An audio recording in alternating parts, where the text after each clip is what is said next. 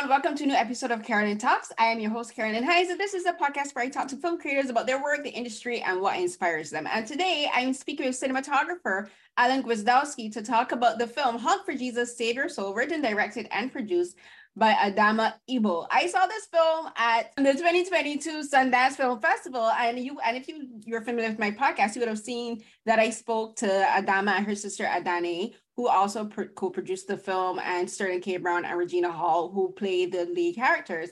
And Alan being the DP, I'm very excited to talk to him because the way how this film is shot is very interesting because it's not a typical straight-on feature. It's, it has like different components because there's the actual filming of the characters, and then there's a component of where it's being recorded like a documentary and then there's scenes where they're being where it's kind of like a youtube version of the of the characters themselves because they're speaking from a, um, a sermon. So when we get into uh, we'll get more into that into the film but as usual i like to uh, ask alan to talk a bit about himself and what got him into um, becoming a cinematographer. So alan what led you down the path of becoming a cinematographer well, I was uh, always around cameras growing up. Um, my dad worked in local TV news. He was a director, producer of uh, of uh, broadcast journalism. Um, so I grew up around cameras, but then I got into making skateboard videos when I was younger. So I really, that's the first time I picked up a camera to record my own footage and um, uh, really like to get creative with it. So I steered away from the uh, the broadcast journalism.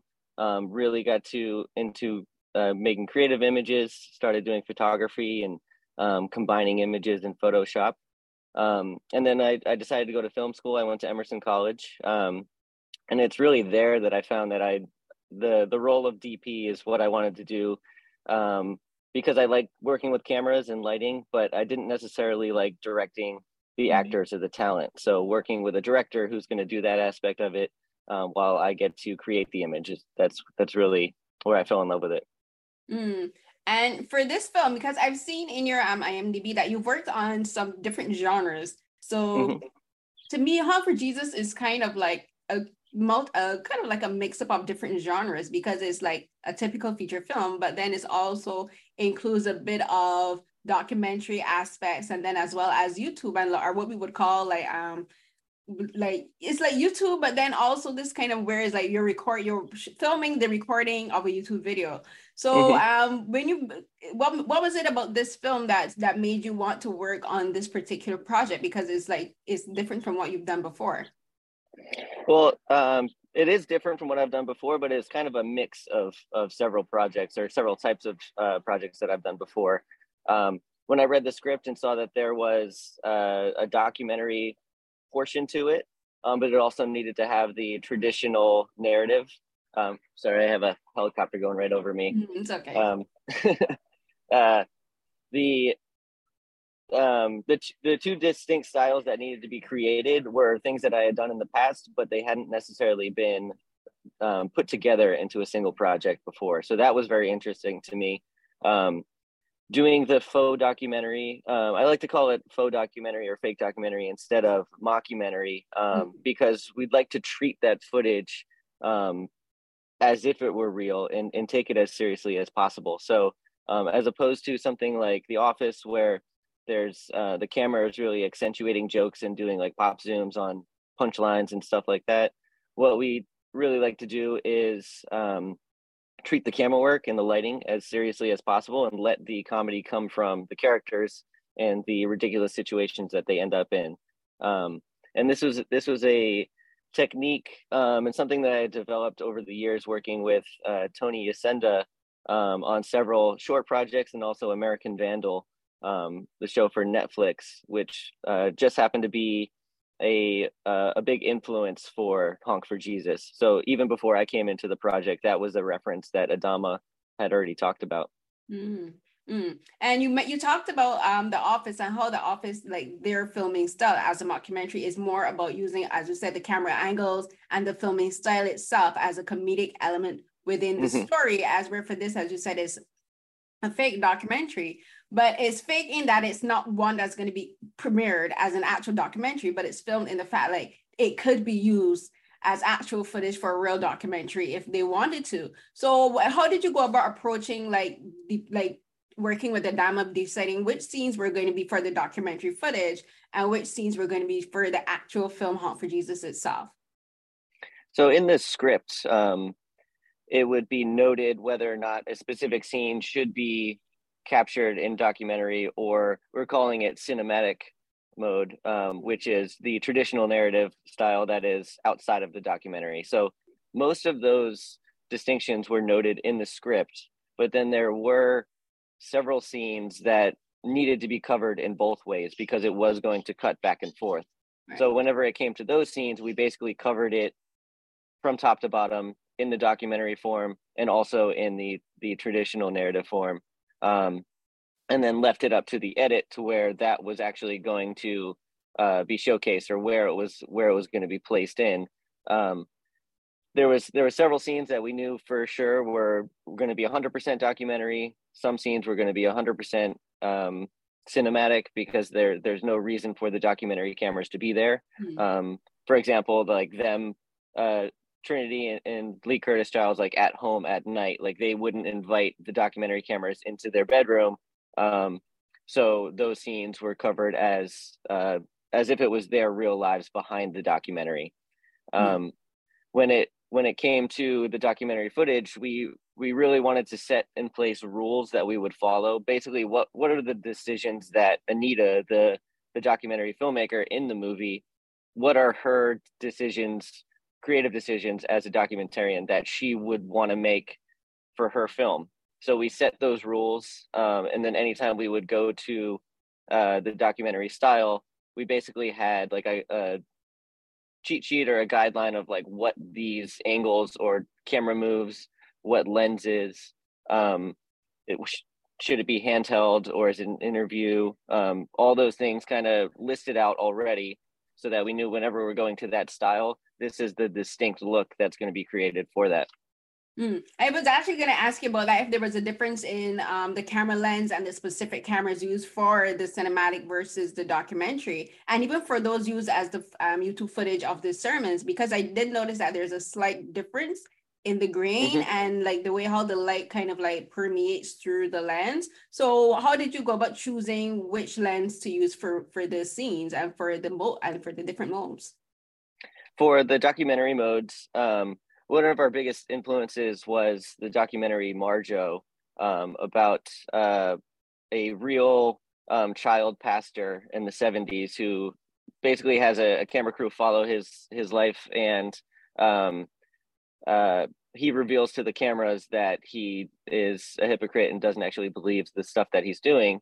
Um, but it's a very um, uh, verite style documentary where the camera it's um, it's on zoom lenses it's it's handheld it's moving around a lot um, reframing constantly. Um, and that was our biggest influence for um, the documentary style. So we decided to go with spherical lenses for the documentary um, mainly using zoom lenses. Mm-hmm. And then and for the most part stay in a handheld look so then to to juxtapose that for the cinematic look we went with almost entirely static camera work um, except for when we did have to do, move the camera, we went with a really smooth uh, look, either dolly or on a gimbal. Um, and then we also used anamorphic lenses for the cinematic look.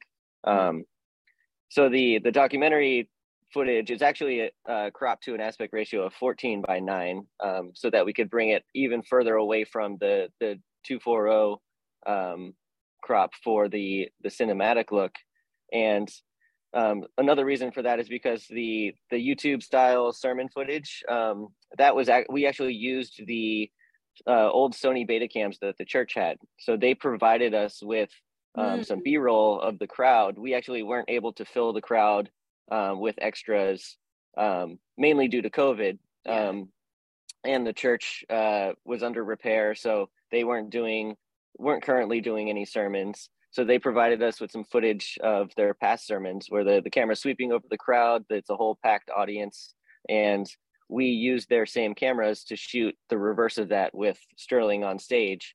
So that that footage with him on stage cutting with the crowd, um, it's old, really, really dirty uh, SD footage, and it's natively uh, four by three aspect ratio. So to bring our documentary footage a little closer to that, we cropped the sides in and went to a 14 to 9 aspect ratio um, and decided to go for a more video kind of look for the documentary. And then the cinematic mode tried to separate that and go for a more traditional kind of film uh, look, added some grain and a cinemascope aspect ratio. Mm. Okay, so I didn't know that the footage of the of the congregation was like footage from the actual church itself, mm-hmm. and that actually kind of ties into to the question that I that I've been really asked wondering is because like I'm from the Caribbean, so like our churches are built slightly different to churches in North America, but the way how we but so there's a very specific way to like when we're filming um church sermons and mm-hmm. um and it's slightly different because like the architecture is different, so the cameras can be placed in like different locations because like a lot of our churches have like really high ceilings and they're like super open because like it's so sunny we get like a lot of natural lighting um yeah, but like yeah. for the church where you filmed it's like very dark and because there's one thing there's a lot of wood there's like a lot of mahogany and they use like a lot of velvet like, like there's a lot of dark burgundy velvet for the seating and then there's like the the royal blue in the background and stuff so like how did you go about setting up since you said like you use their footage that means you would have had an idea of where they set up their cameras already mm-hmm. so like how did you go about like making sure that the angles they use for their natural for their original footage matched with the, the footage that the camera angles that you use not only for the sermons but for the scenes where like Regina and um, Sterling are talking to the camera for the uh, for the full documentary segments because I was interested to see like I I, re- I was really wondering like how did you go about not only lighting this church because it's lighting for a for for cinema for one thing and that's different than lighting for a regular church sermon you know like you have to make sure you get enough lighting so that we the audience we the audience can see the characters in a way that mm-hmm. works on the screen Whereas for church, like they're lighting specifically for the audience to get a specific impact for the service. So like how did you go about working around that with your setting up with the cinematographer, with the cameraman and the lighting and also with Adamma and Sterling and Regina with like just working out the, the lighting and everything with that? Mm-hmm. So we um, actually worked with the um, head of media for the media department for the church. Mm-hmm. Um, and he showed us the uh, positions for the cameras where, where they typically would um, record the sermons from. Um, there's a, a, straight on camera um, uh, right in the middle of the sanctuary that would uh, produce a wide shot and a, a, follow single. Um, so no matter where they walked on stage, the camera can just from that that pivot point um, follow them for the entire sermon. And then there was a couple more cameras uh, that would be placed um, more on the side and then also looking back towards the crowd. Uh, and those were the the four typical positions for that specific church's um, sermons. But then we also watched a bunch of other um, YouTube references of just other sermons uh, at mega churches around the U.S. Um, and decided on uh, how we mainly wanted to cover Sterling being on stage, and knowing that we had to work within the limits of um, not having extras to fill the entire church. So what specific angles would work for us to be able to to sell um, the portions that we had to record versus what we also um, just gathered from the church. And then when it came to the lighting, uh, working with the the media department from the church, they showed us basically how they had a, a pre-recorded um, segments of a sermon. So if it was something where the the pastor is at the pulpit um, and it's the opening of a sermon, there would be a specific lighting for that. And then if they were going to um, uh, the communion pool, which is a totally separate area and kind of elevated up onto the next level um, for baptisms, they would do uh, um, a different lighting setup for that and so on. So there was, I would think, I would say like 10 to 12 pre-programmed lighting setups that they had for sermons. Um, so we we looked through all those um, and decided which ones were relatively in the ballpark of what we were looking to do, um, and then based on the uh, the levels that were presented as, as a baseline from those um, pre-recorded uh, settings, then I would take that and then augment it to to feel or to fit how we needed for the movie whether I needed a little bit more light and I needed to to amp it up, or if we wanted to just take light away from a certain section because it uh, was distracting, um, or just needed to shape it. It was all based on what they would actually do, but we just augmented it to to fit our situation a bit better. Mm-hmm. Mm. And going into this, did you have any idea that it would be kind of like so technical that church um, sermons and the way how they operate with their media teams like is like it's so technical because it's like a big it's like a big production, right? Yeah, it, it's yeah. like the way you're talking like you would think it's like a, a concert event or something, but it's for yeah. church and it's kind of like what the film is about. Is kind of talk about how church has now become this big production about mm-hmm. always being on and performing and always looking their best and stuff. Yeah. Like, what were what was your reaction when you were you when you sat and you think, oh wow, this is this is a production in and of itself. yeah, because I went to church when I was young, um, but there was no media in those churches. It was just uh, it was just the sermon itself, and then and then that was it. So there was there was lights on the stage, but there was no real production to it. Um, so it was definitely a different level of of, of thinking about it like i have seen images on tv and i i had seen the references but um i had never been to a mega church that had a full on production team um cameraman and and lighting department um so yeah that was that was definitely a, a an eye opener to me to see how big that that portion of the church is um and how how many people work in the media department alone yeah. um so it was interesting to see and then uh once um, once I had really dove in and was working with their head of the media department, um, it was kind of just like any other TV production that I had been around. It just happened to be their focus is on the church. So um, it wasn't too far off of being like a news station mm-hmm. uh, when I was a kid, going to see like my dad work on the the local six o'clock news. Mm, that's so interesting because, like, I think especially for like us, we're we we're millennials, right? Yeah, like coming from like growing up in church where, like, as you said, there, there was no camera. Like, the only time we would probably have a camera would be um if it's like a special occasion, like Christmas, yeah. Christmas event or something. And you'd only have like the standing cameras, you know, there's like the camera in the middle on the tripod, mm-hmm. and that's it. And like, right, I think it also has to do with how technology has progressed because so much, so everything is so interconnected with the internet now. Like there everything is made to show for the internet and it has a global perspective. So like we kind of like how we saw the evolution of of internet coming from dial-up to wi-fi is like churches is kind of the same way it's been evolving. And i love how you guys explore that in the film because like you you get to see how everything is a spectacle now. Even worship is a spectacle now. Mm-hmm. yeah. And um i wanted to ask you now for this is something I, I i'm always interested in with regards to like film with regards to like cinematographers and costume um, designers. Because i know sometimes mm-hmm. costume designers and cinematographers have to work pretty closely because like you have to take into consideration the materials and the colors being you worn by the characters and how like that could appear on screen. Because like some colors don't show up as well on screen depending on like its material, it's like satin, cotton, linen, or whatever. So like, how did you go about working with the costume designer to work with this the um specific scenes? Because there's some scenes where like in the church, like the like um Sterling's and Regina's uh, co- uh, clothing is a bit more muted, whereas mm-hmm. outside they're wearing I think more flashier clothes. Like a lot of the clothes have more like iridescent colors. Like my favorite scene sequence is the one close to the end where she's wearing the my makeup and she has mm-hmm. on this yellow dress, and I'm like that. There's a message being given in what she's wearing in particular. So like, how did you go about working with the costume designer?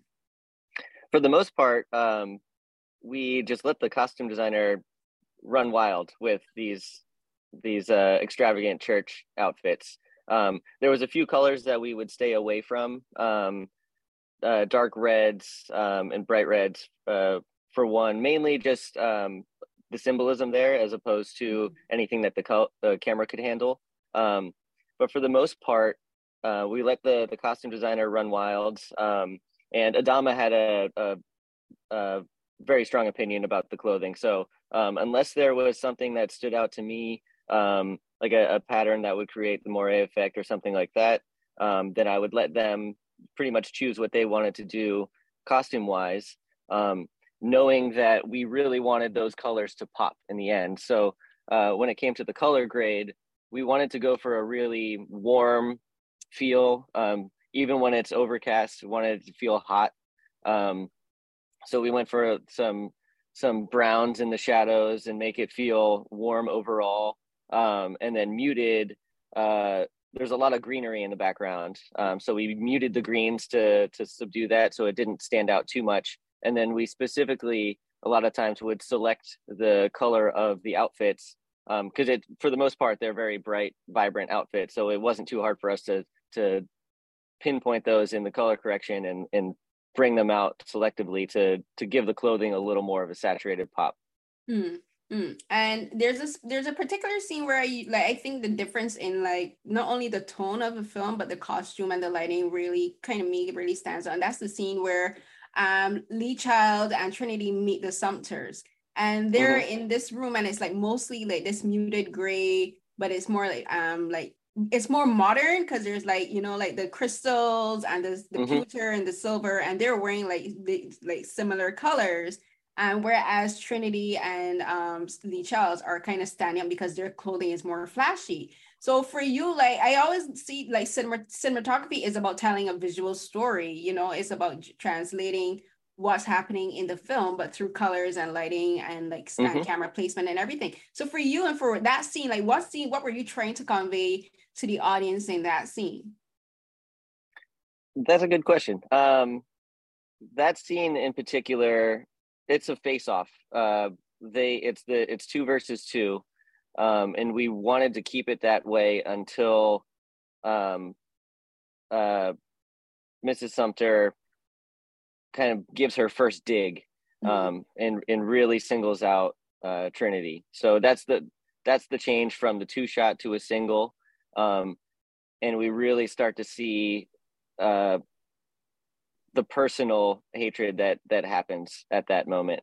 Um, so we we started off with um, camera stays static the entire time, um, and it's it's opposing two shots. They're working together. Um, each couple is is on a side, and they're um, they're on a team, mm-hmm. and uh, we wanted to make it. We showed the the profile four shot where there you can see all of them just squared off directly with each other, and then um, besides that, it's it's a two shot in both directions, static camera squared off, um, and you can see that that each side they are working as a team at that point. And then once um, uh, Mrs. Sumpter gives that first dig about the uh, the congregants choosing where they're going to go, then we wanted to get in closer and and really show that um, Trinity is there's a lot going on in her mind at that point so we wanted to focus on her eyes and see that she's darting back and forth between the two of them and really trying to think of like what it is that that she's going to say next because a lot of it is um in the conversations that the uh the church people have they're they're putting on uh, a nice face um and trying to um still be as polite as possible even when they're mad mm-hmm. um and they try to give these subtle digs um while presenting a smile. So we wanted to get in closer there to see her eyes and see the fury behind them, but that she's still putting on a smile um, and trying to be as polite as possible in this argument that she's having. Yeah, th- that that scene is so um, familiar to me because like women would be like, you know, like you gotta keep the you gotta be decorous, keep your composure, but you just be like, I'm killing you with kindness right now. like, yeah. yeah. that scene is great to me because I just love Nicole and, and Regina's like their that is that they call it a face off. It's almost like a showdown at um at noon at high noon. If it was a western, yeah. they'll be the two the two gunslingers meeting in the um meeting at noon.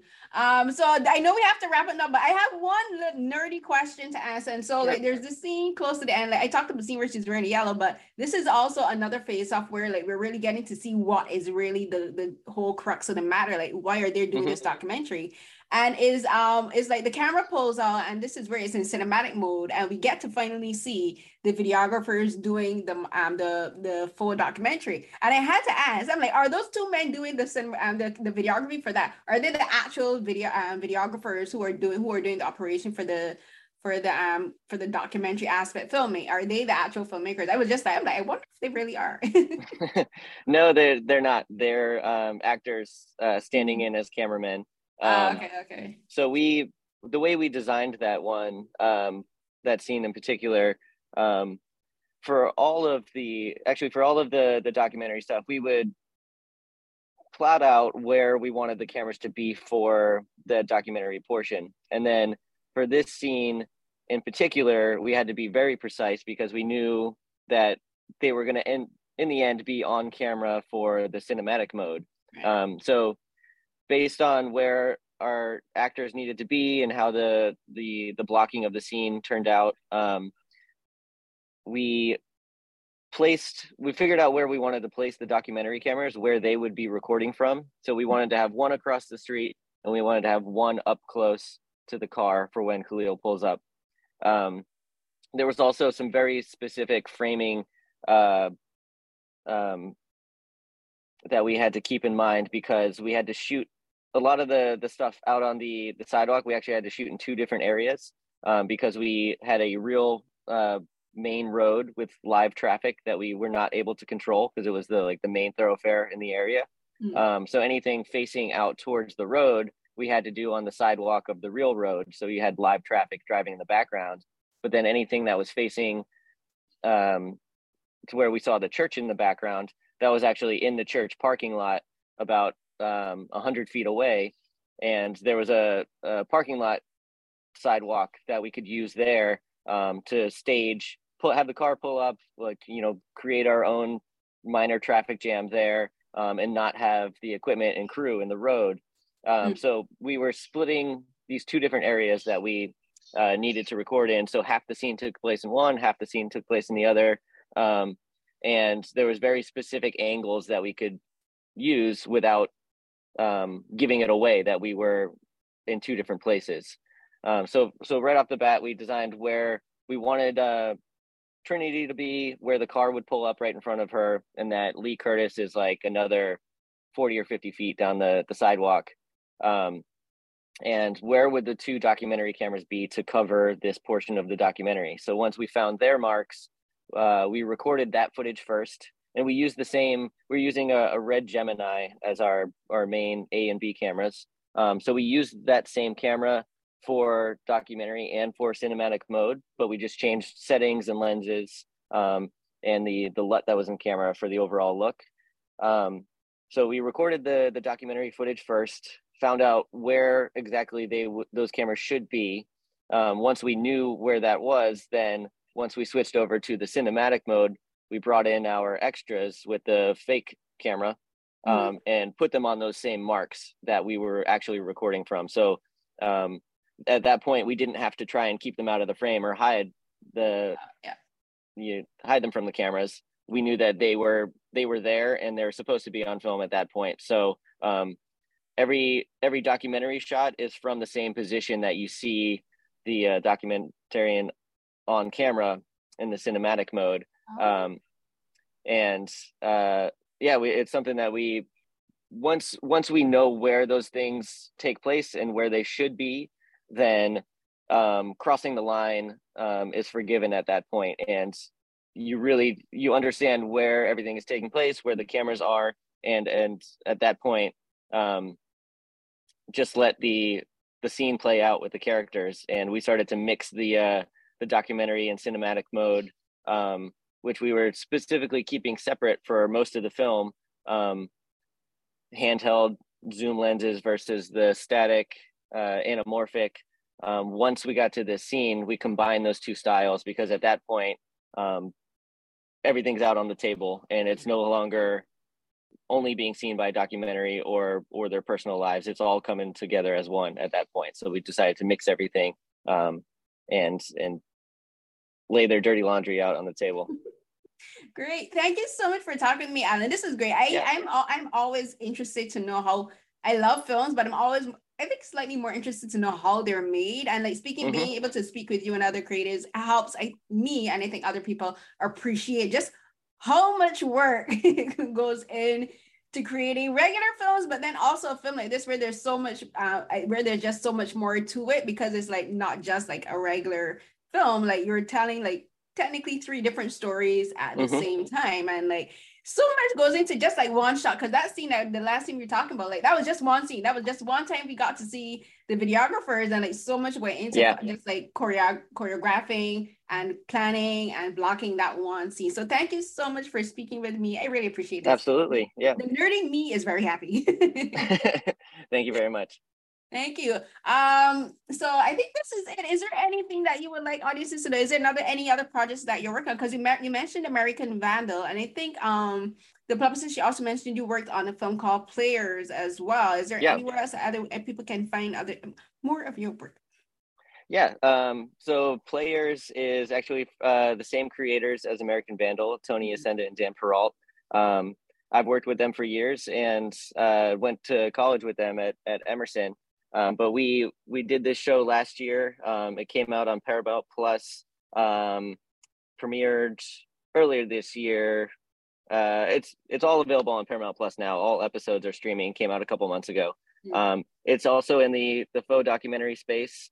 Um, it's about an esports uh, team following their their road to their first championship. Um, uh, kind of in the vein of the F1 series Drive to Survive and Michael Jordan documentary uh, mm. The Last mm. Dance, um, but uh, following an esports team, and it's, uh, it's in a similar way. We tried to keep it as authentic as possible.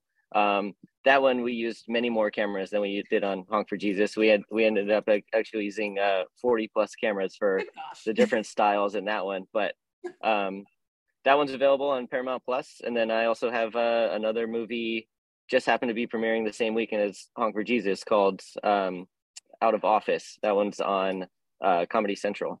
Mm, okay, great. Thank you so much. Thank you.